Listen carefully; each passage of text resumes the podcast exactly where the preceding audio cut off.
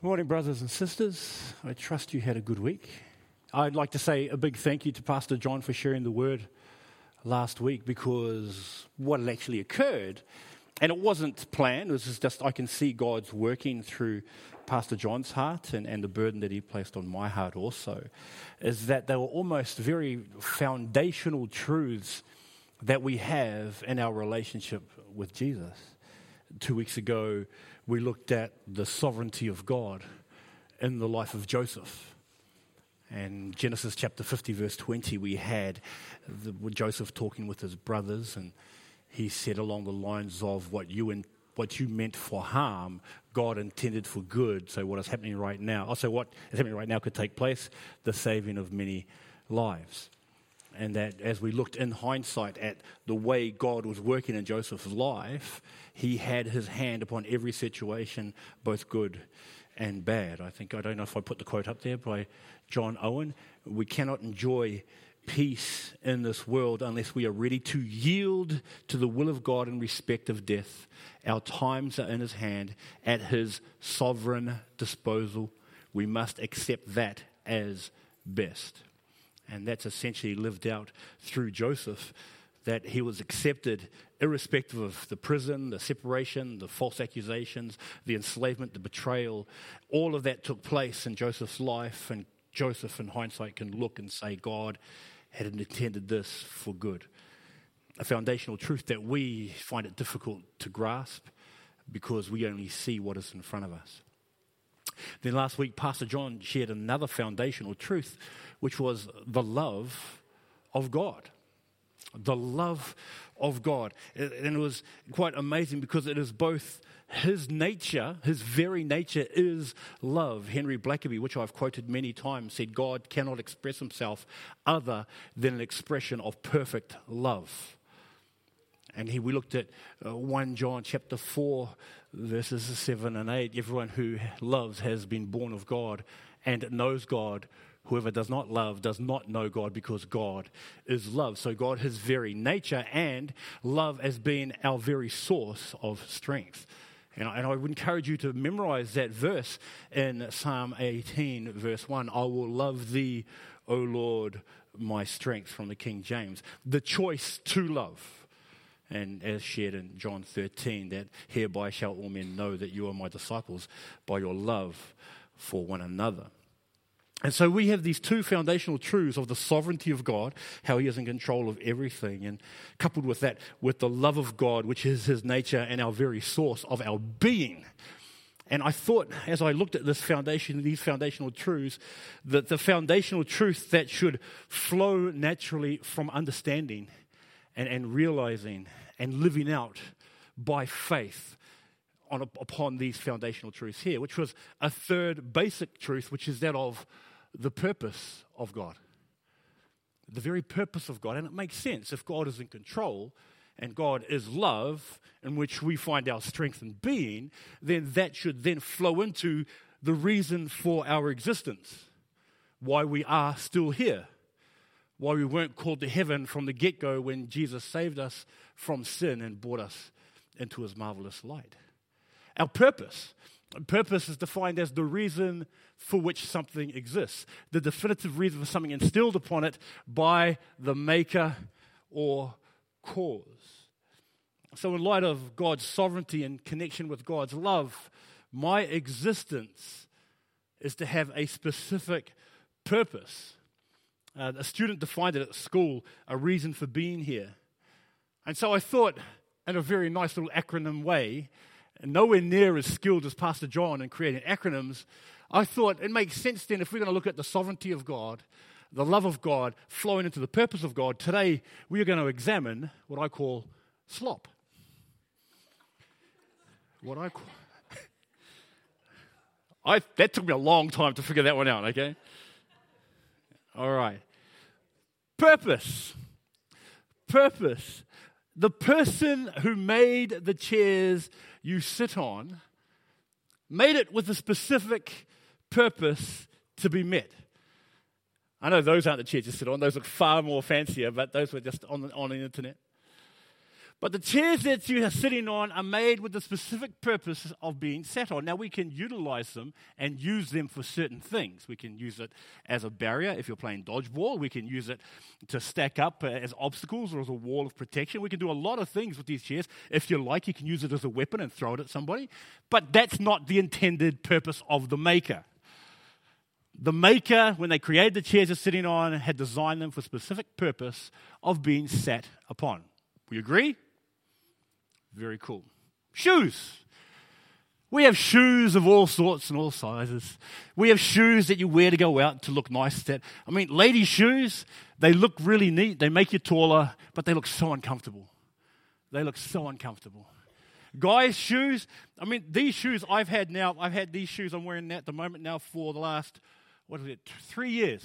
Three years. I bought them for my mum's funeral. They're actually steel cap work boots. They're very comfortable. Definitely not women's shoes. But they're, they're shoes nonetheless. Now, you can use shoes for different things. You can use shoes as paperweights, as doorstops. You can use it to throw at people, or in a Polynesian's case, use it as a weapon of mass destruction.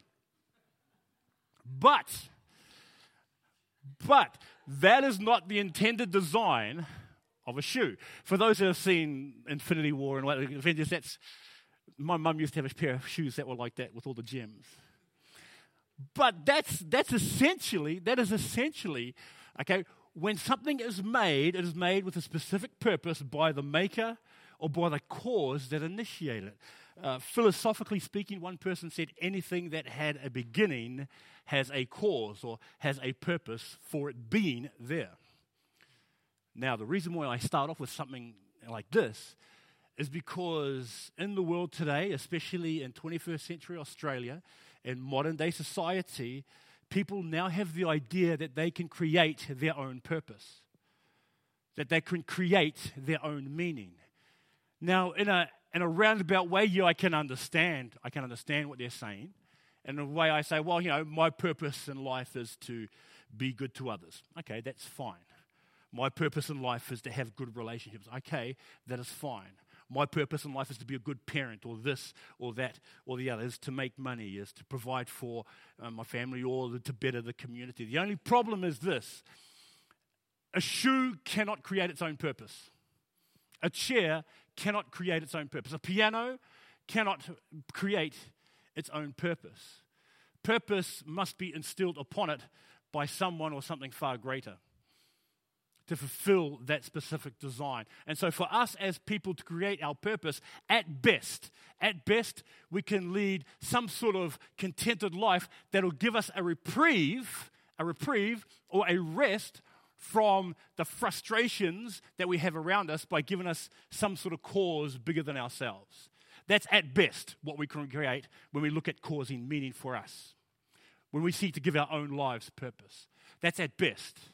At worst, what you create is a life of selfishness and of self centeredness that basically uses other things and other people around them for one's own personal benefit. That's at worst.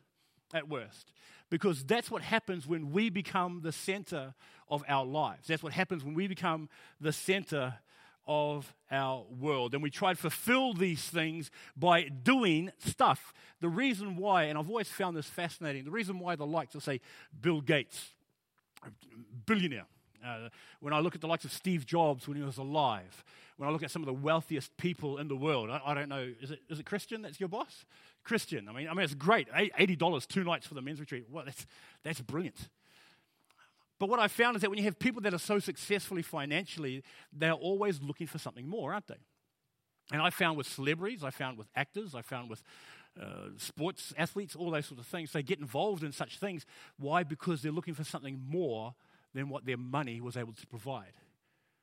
Whether it's seek to ease their conscience or to give and to live their life for something bigger than themselves. They try to look for purpose.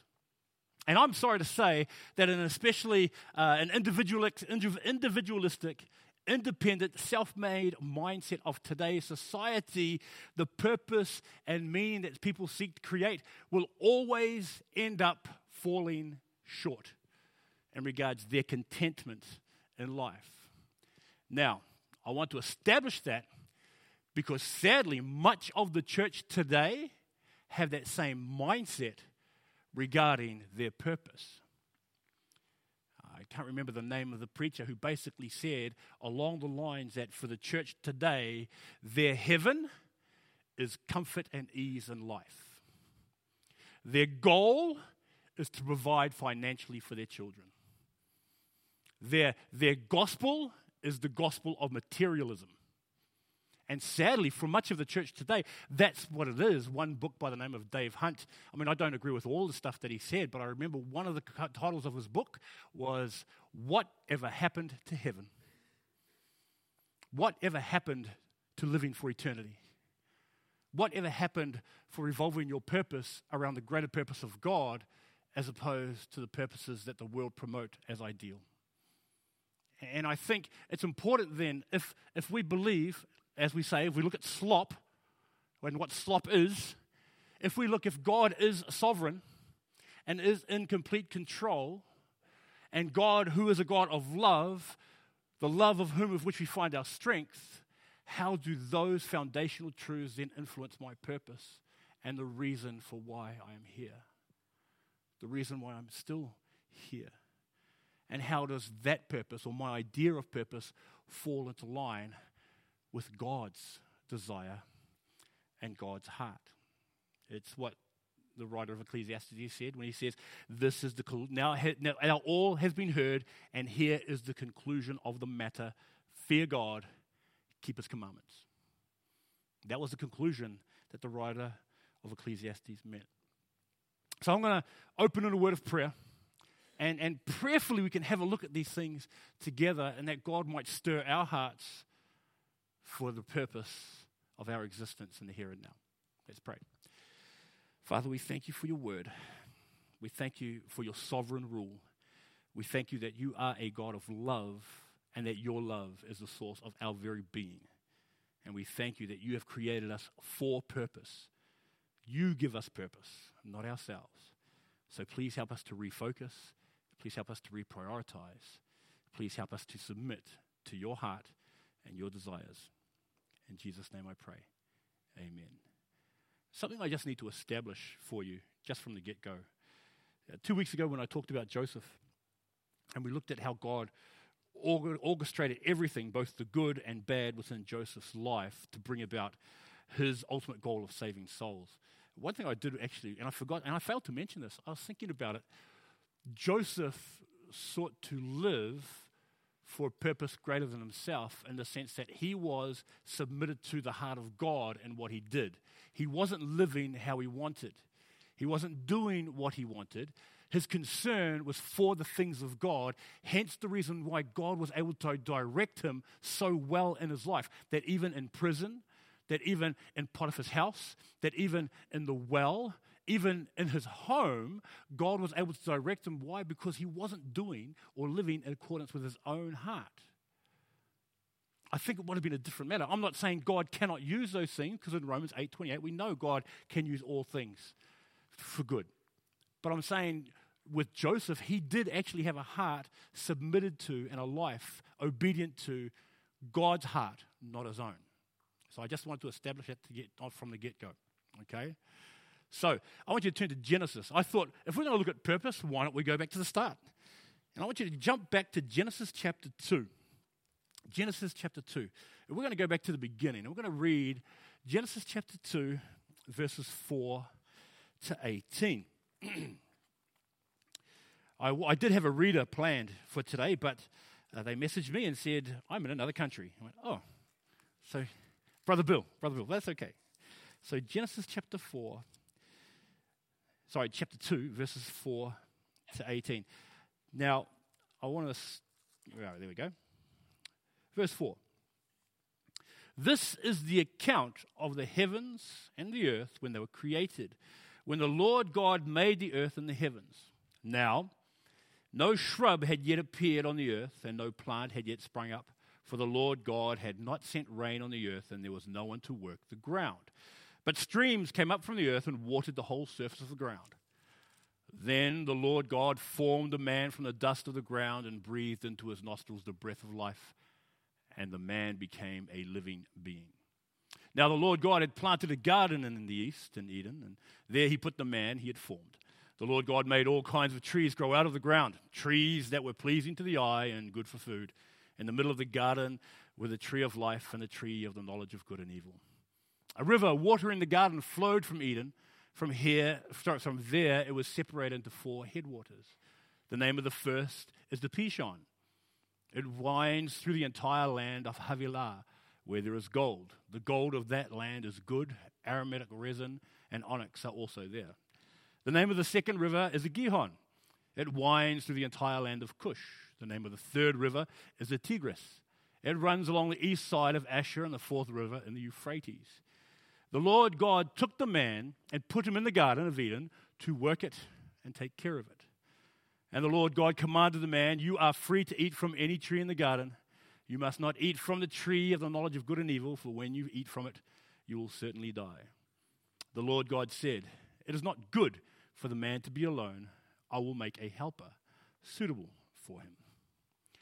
Now, if we're looking at God's sovereignty, at God's love, God's purpose, if we're going to look at slop today, I want to establish a couple of things. The first two chapters of Genesis, the first chapter of Genesis is really quite cool because it shows the greatness of God, His sovereignty in the beginning, His involvement. The Spirit of God was hovering over the waters, His power, and God said. His order, like the foundations of day one to three, and the filling of those foundations of days three to six. His creativity, all things, land, sea, sky, his majesty and his love when he made man in his image. When you look, and as I, I've always been excited by this as you read through the scriptures, the revelation of how great God is. I think that gets lost on us at sometimes. Read the first chapter, you see that greatness, that majesty, that creativity, the, the, love that's, that's all involved there. In the second chapter, we're given another description of, of the creation account, but this description is more specific. He goes into details. He goes into details of, of where the garden is. He goes into details of, of how he made man, which he breathed. He breathed into man's nostrils and he became a living being. The description of today's verse, though, specifically addresses God's sovereignty, God's love, and God's purpose. And that is found in verse 15. That the Lord God took man and put him in the Garden of Eden to work it and to take care of it. And I want to look at three things today God's sovereignty over us, God's love to us, and God's purpose for us, all taken from this particular verse. For example, God's sovereignty over us. The Lord God took the man and put him. The Lord God took the man and put him. Sovereignty is defined as, uh, I didn't put it up there, the quality or state of having supreme authority or power, of being sovereign. It is basically the truth that God is in charge, that God is in control, but not in the predetermined sense. I have spoken with many people about this, and there's a difference between predetermination and foreknowledge predetermination singles out and separates any free will, any part of human choice. That's what predetermined. It's not predetermined in that sense. The fact that God is in control means that He has His hand on every single aspect. And I don't fully understand how that works. But throughout, this theme in the scriptures is how God reigns supreme, how He is preeminent as Colossians says. How he transcends creation. And I've got several verses for you to have a look at. For example, Psalm 22 28. For dominion belongs to the Lord, and he rules over the nations. Romans 11 36. For from him and through him are all things. To him be the glory forever. Amen. Colossians 1:16 For in him all things created, things in uh, sorry, all things were created, things in heaven and on earth, visible and invisible, whether thrones or powers or rulers or authorities. All things have been created through him and for him. Revelation 4:11 from the King James. Thou art worthy, O Lord, to receive glory and honor and power, for thou hast created all things, and for thy pleasure they are and were created. You look at those four verses, and there are so many more within the scriptures that reflect and communicate the fact that God is boss that God is sovereign. You look at these four verses and you see this. He rules from Him, through Him, for Him, for in Him, and for your pleasure. As in God's pleasure, they are and were created. Those are taken from the four verses we just read that emphasize the fact that God is in control, that God is sovereign. And as a sovereign God, He has the right. Now, I want you to hold this. He has the right to take and the right to place as He deems fit. However, He chooses, whomever He chooses, wherever He chooses. That is his role. Now, there is an important fact that I must connect with that. So uh, it can, it can almost seem tyrannical when you explain it in such a way. It can almost seem tyrannical. But as a parent, I make sovereign decisions for my children that my children have to abide by whether they like it or not. You know why? Because I'm in charge. But because I love my children, what I do as the one in charge is make the decision that will best benefit them. Does that make sense? So we must look at the sovereignty of God in connection with these qualities of God. You can't just look at one side of it and think, God, you're so unfair. Oh, God, why are you doing this? Oh, God, you're so mean. We don't we must connect that with the sheer greatness the goodness the mercy of god as well because he only ever expresses himself as a being of perfect love. We looked at that last week with pastor john. God is love. 1 john 4 8 so when we look at the sovereignty of god the sovereignty of god must always be viewed through the lens of god's love because he only ever exercises his sovereignty motivated by love for you and for me. So when you read through the scriptures, the reality of, of God's goodness and Nahum 1 7, of God's justice in Psalm 45 6, of God's mercy in Isaiah 55 7, of God's holiness in Leviticus 11 44, and of God's grace in Romans 5 15. So when we look at God's sovereignty, we must, we must look at it in connection with the sheer greatness of who He is and the compassion that He has as our Heavenly Father. It has to. To, to, to, to not view it that way is, is like it's deliberately denying the very nature of who He is. It's, it's been actually quite selfish on my part for refusing to see God in that light. Because what I'm doing, what I'm doing, what I'm doing, I'm, I'm creating a God that accommodates my view. I'm creating a God that accommodates my understanding. I'm trying to box God into something that I can actually, one, be angry at, and two, justify my own disobedience. That's what I do. That's why we must look at God as a whole. In all his goodness in all his grace in all his sovereignty. As shared before, when, when I came to Australia in 1997, Nathaniel was two years old, Emily was four months. And when we, when we prayed about it, my wife and I prayed about it, and we are coming over here, we thought, well, we have, to, we have to do a lot of big changes. But we did so for the benefit of our children as well as to be blessed by us. And so we, we packed up and we moved to another country. Now, did my children at that age have a say in that? Not really. Not really. Did they like it? I really don't know, to tell you the truth. I think they like it now. They're so young. They were so young. I know. If you ask Emily now, would she like to move back to New Zealand? She'll say no. So it was a good choice. So it was a good choice. Jairao wants to move back to New Zealand. Do the rest of the family? No. No. This is our home now. And we made that choice. We made that choice as parents. We made that choice because our, our will was sovereign in the lives of our children. And they had to submit to that. And now they reap the rewards of it. Why? Because now they're Australian citizens. That's right. They get welfare. No, just kidding. They don't. Okay. All right. All right. But this is, this is the joy. This is the joy that they get to receive as well. Now, I am told within the scriptures about my spiritual state outside of Christ. I am told within the scriptures how I am separated from God through my sin. I am told in the scriptures how that we all turn to each, each person turns to their own way. I'm told. Now, do I like the fact that in the scriptures I'm told that I'm a sinner?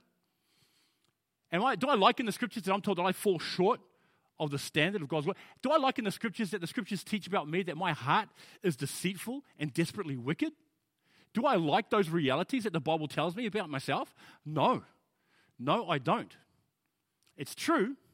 And so when Jesus, by his grace, when God, by his goodness, sent his son to take upon himself the form of a servant, to live a perfect life and die a gruesome death for me, to deal with my deceitful heart, to deal with my sinfulness, to deal with my selfishness, to deal with, my, to, do, to deal with my sin that was condemning me to a life of hell and eternal condemnation. When I look at what God did for that, He made a sovereign choice. His sovereign will was exercised in the giving of His Son, Jesus Christ. I had no problem with that, did I? I have no problem with that, submitting to that and saying, okay, Lord, please be merciful to me, a sinner. Please save me from my sin. And, and, and, I trusted in Jesus and what he did for me on the cross and how he rose again the third day to seat now ascended on the right hand of God the Father. I had no problem with that at all. And so when he says to me now, the same sovereign God who saved me from my sin says, Joe, I've got this under control. And I'm like, no, you don't, Lord. Where, something's not something's not gelling there, is there? Something's not gelling there. I'm fine to receive the benefits of God's goodness and God's word when it benefits me, and when I don't want to do something, then I all of a sudden tempt. No, that doesn't how it works. God will remain sovereign regardless. But if I truly want to experience the abundance of God's life that He promised me in Jesus Christ, then it's got to come down first to accepting that He is boss. It has to. You want to know why you find it frustrating in your Christian life? Because you haven't submitted to God's sovereignty. You want to know why you feel dry in your Christian life and why you think, oh, I don't get it. Why aren't I feeling the joy and, and, and the jubilation of being a Christian? Why? Maybe because we're not submitted to God's sovereignty and obedient to his sovereign word. Maybe that could be it. This is why it's important to get things right, to put first things first. And it starts off with the sovereignty of God. Jerry Bridges God is completely sovereign. God is infinite in wisdom. God is perfect in love. God, in his love, always wills what is best for us. I want to read that part again. God is completely sovereign. God is infinite, is infinite in wisdom. God is perfect in love. God, in his love, always wills what is best for us. In his wisdom, he always knows what is best, and in his sovereignty, he has the power to bring it about. You need to let that sink in. You, you need to experience that in the submission of our, of our own lives to him. That's when we get to experience it. But you see, this is, see, the Lord God took the man and put him. That is God's sovereignty over us. Which leads to this God's love to us. It says he put him in the Garden of Eden. In the Garden of Eden. The Garden of Eden, in the context of what I'm sharing, is representative of God's love to his people, is representative of his compassion to you and I. I remember sharing the story a number of years ago. But much like as a parent, and I know that if you're a new parent, the things that you do in preparation for your child to enter into the home. You buy the brand new cot, you get the mobiles above it, you redo the walls, you get all the toys sorted out, you prepare everything, you get everything ready for the child that's about to be born. Why? Because you love them. They're not even here yet, but you love them and you want to give them the best that you can give because of your love for them. Why did God create everything else before He made Adam and Eve? Because as a loving father, he was getting everything ready to say, I've got it all. I've got the garden, I've got the trees. You can have any of the trees except this one. Man, you can you got the animals, you got the companions. Even for Adam, even for Adam when he was born, not, not you, Adam, say uh, okay. But even before, even before, even for Adam, even for Adam, what God said in two eighteen, it's not good for man to be alone, and so He makes a helper for him. So you see, all of these things, he did that because of his love for his creation, his love for his people, his love for us. And the provision of that, when one looks at the beauty of what God has created, when one examines the variety of colors, when you look at God could have made everything black and white. God, I mean, look around. You look around here. I look around here and I see a variety of colors. I see a variety of faces. I, I, have a variety of smells. Some good, not some not so good. Okay, but there's a variety of things all around us. You know why God gave such variety? Because of his love for you and I, for his love for his creation. The variety of plants that you have around you, the, the beauty of a night sky full of stars, the, the, the, the, the greatness of a, of a sunrise and of a sunset when you walk around and you see the smile of a complete stranger who says, How you going? All of those things God had bestowed upon us in each other for you because of his love for you. God loves variety. God loves variety, and He wanted to give variety because to express this is how I feel about you. I want to give you the best that I can give. And that's why in Psalm 19, verses 1 to 4, we read this and we know this. The heavens declare the glory of God, the skies proclaim the work of his hands. Day after day, they pour forth speech. Night after night, they reveal knowledge. They have no speech they use no words, no sound is heard from them, yet their voice goes out into all the earth, their words to the ends of the world. Without one thing said audibly, you see the magnificence and the creativity and the goodness and the compassion and the grace of a God that loves you. That's what you see every day. Every day when you look at your husband and you look at your wife, Lord, thank you for blessing me with this person. When you look at your children, Lord, thank you for blessing me and expressing your love to me and the children that you've bestowed upon me. When you come to church and you see people around you, thank you so much, God, for the relationships that you've placed in my life here at Grace Christian Church. All of the, you are God's blessing to each other. That's exactly what you are. Why? Because God loves you and He wants to show that to you through the person that's sitting next to you. That's the reality of it. That's, that is love, God's love to us. That is God's love to us. And, and I think we, we fail to see it. I mean, this stresses the power of God's gift in creation, the power of God's gift in each other as a demonstration of His love. You look at this passage, like I said, they don't have any speech, they don't have any words, but their voice is proclaimed throughout the entire world. That is the blessing. That's why it was shared last week at the wedding and re emphasized by Pastor John last week. Love, genuine love, expressed itself in the giving of the best that it has to offer. To Adam and Eve, it was the Garden of Eden. To the world, it was Jesus.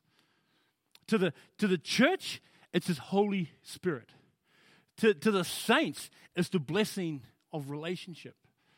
And, and, the reason why I want to stress this because when I, I look at this, see, God's love to us is to take us and to put us where we can not only experience the goodness of God's love, but demonstrate that love to others. So when you look at this, you look, say, Israel from Egypt to Canaan. God took the people of Israel, to seek to put them in the promised land of Canaan didn't actually work out. So what happened? Well, it went from the wilderness, the barren wilderness. God sought to take them from the barrenness of the wilderness and place them in the fruitfulness of God's promises.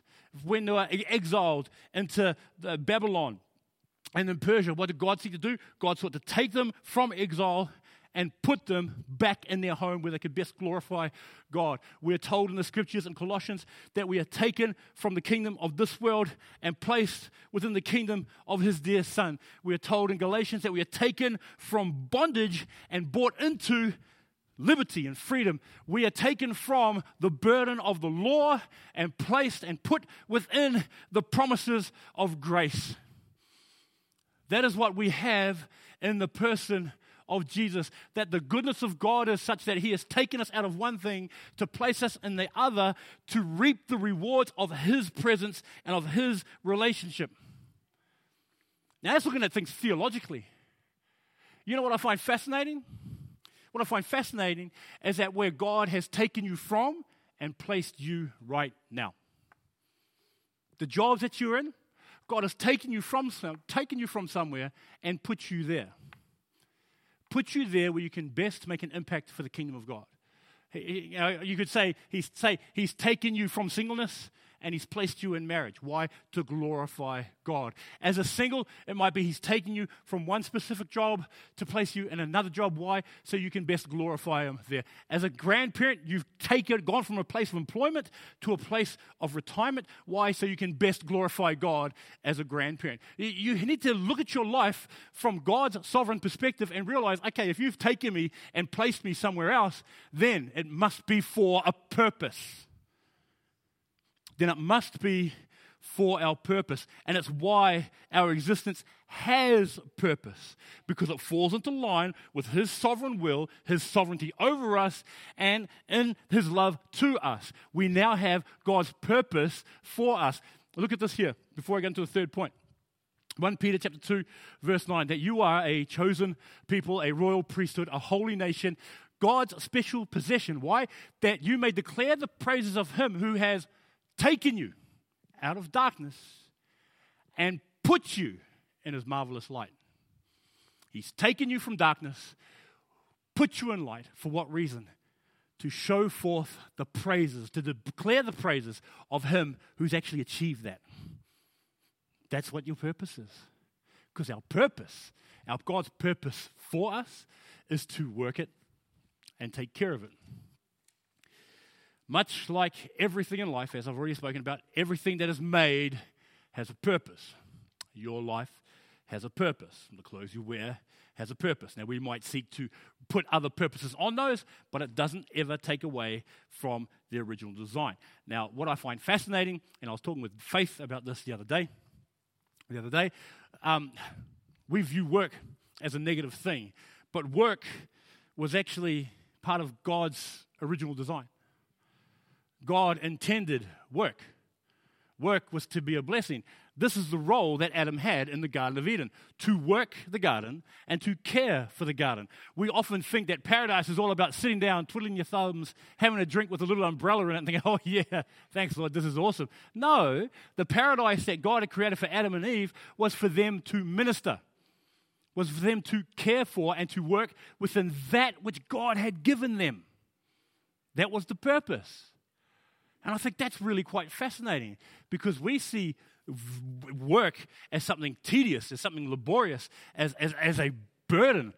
Now, granted, in a fallen world, yes, in a fallen world, work has been perverted to be something that is more of a hassle than rather something to be enjoyed. That's why people always make a big deal. Do you enjoy your work? Yeah, wow, you're very rare.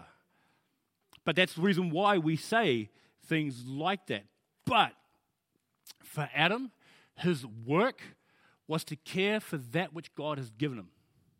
And what I find interesting is that when God, I think I put it up there, when God blessed him with a woman, with a wife, when God blessed Adam with Eve, it wasn't because Adam was less than God, what God created. Why? Because as I shared at the wedding last week, the fellowship God had actually created with Adam himself was more than enough. Remember, in chapter 2, verse 18, it says, God said it was not good for a man to be alone. It wasn't that Adam was lonely, it was that he was alone. And so God made a helper for him. He made a helper for him, not as some sort of entertainment or anything like that, but for the purpose that they, as a couple, can more effectively serve God together. To minister and care for that which God had made as a couple. Now, the reason I know this is because in chapter 2, verse 25, you read there Adam and his wife were both naked and they felt no shame. You know why they felt no shame? Is because their eyes were upon God, not each other. They were focused on God and what God had given them, not on each other. God was their focus in the relationship. God was the focus in their purpose. God was the focus in their ministry. They felt no shame because God was their everything. That's the reason why they felt no shame. Now, once again, looking at the context of which you find yourself in right now, whether you be a builder, whether you be an accountant, whether you be a grandparent and a retiree, God has taken you and put you in the place that you are now for the purpose of working it and caring for it. When I say by working it and caring for it, meaning that those roles that you have in your life at this moment, right now, is something for you to protect and cherish for the benefit of bringing others closer to Jesus Christ. That's what it is. See, we, we have been so caught up in our lives and in ourselves that we have forgotten that every relationship that you have at work, both good and bad, have been given to you by God for the purpose of glorifying Him and ministering the gospel of Jesus Christ. We've forgotten that. And the reason why we've forgotten that is because we've forgotten our purpose for being here.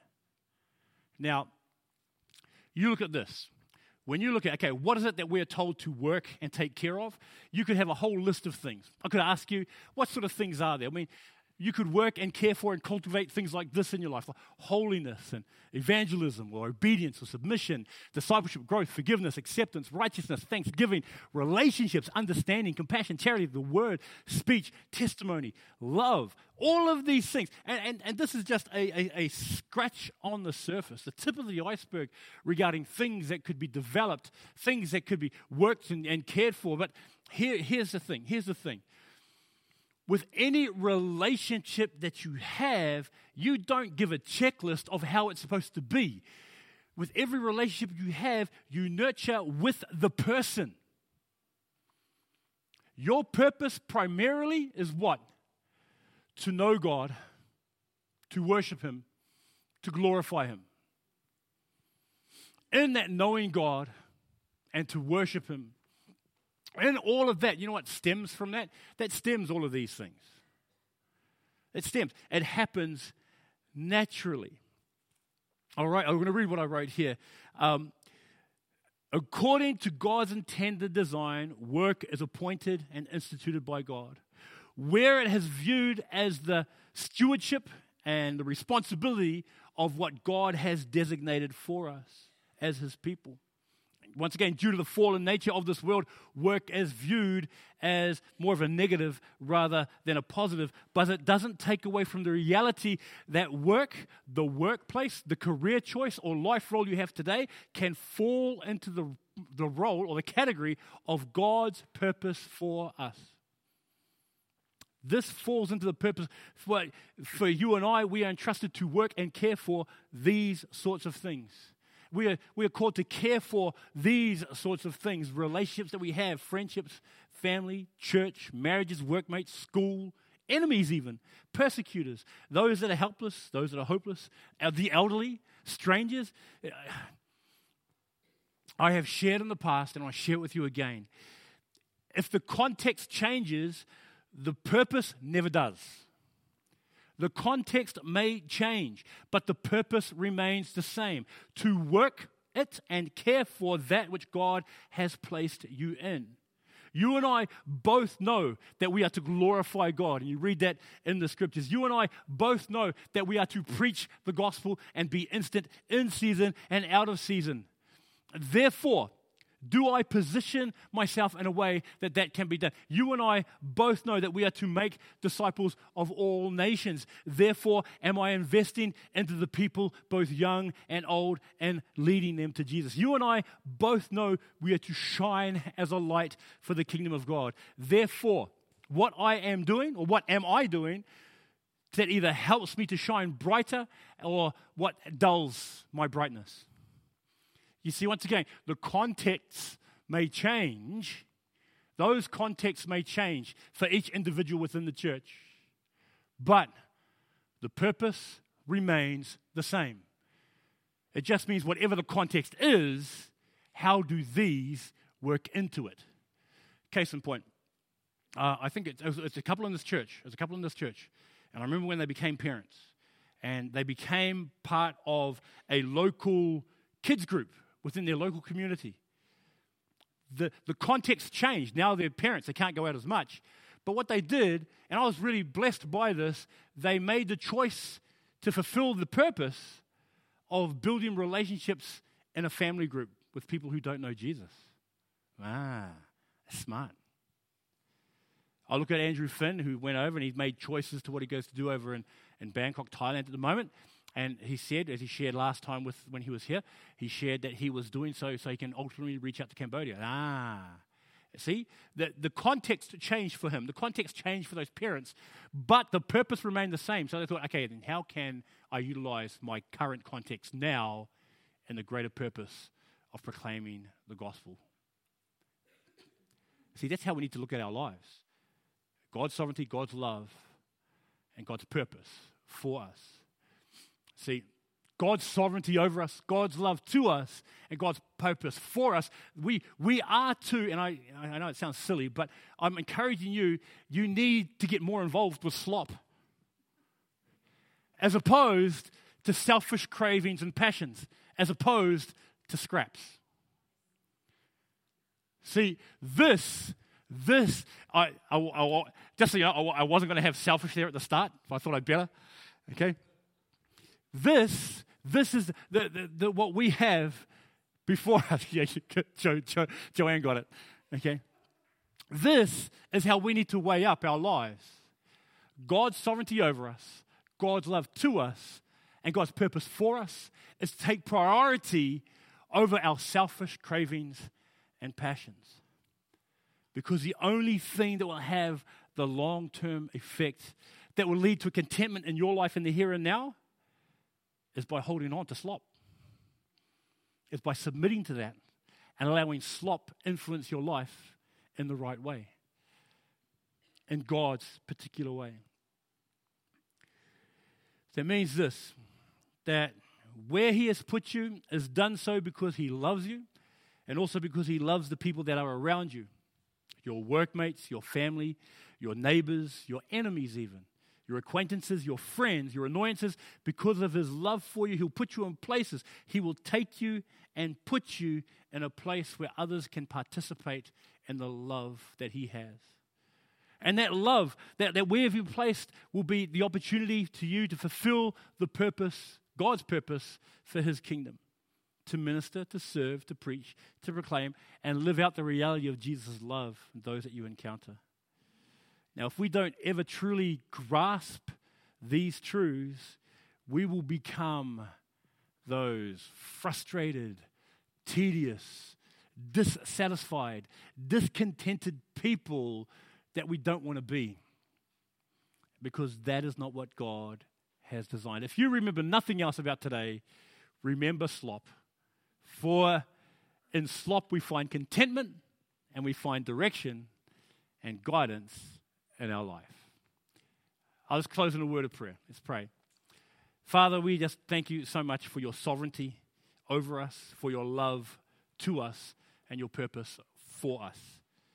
Father, I just pray you might help us to submit to your heartbeat and your will, to view our lives the way you want us to, Lord, and, and not be so caught up in our own selfishness, our own cravings, our own desires.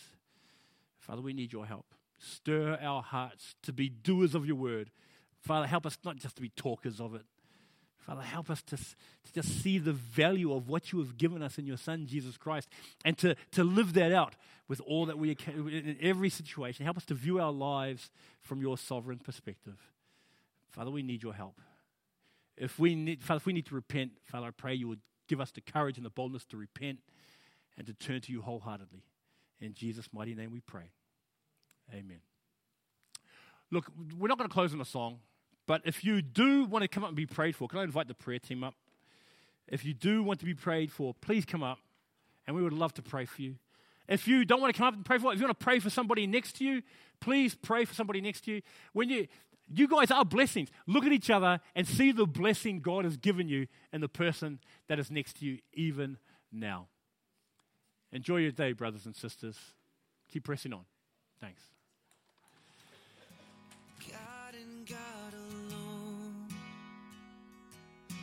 cross, one grave.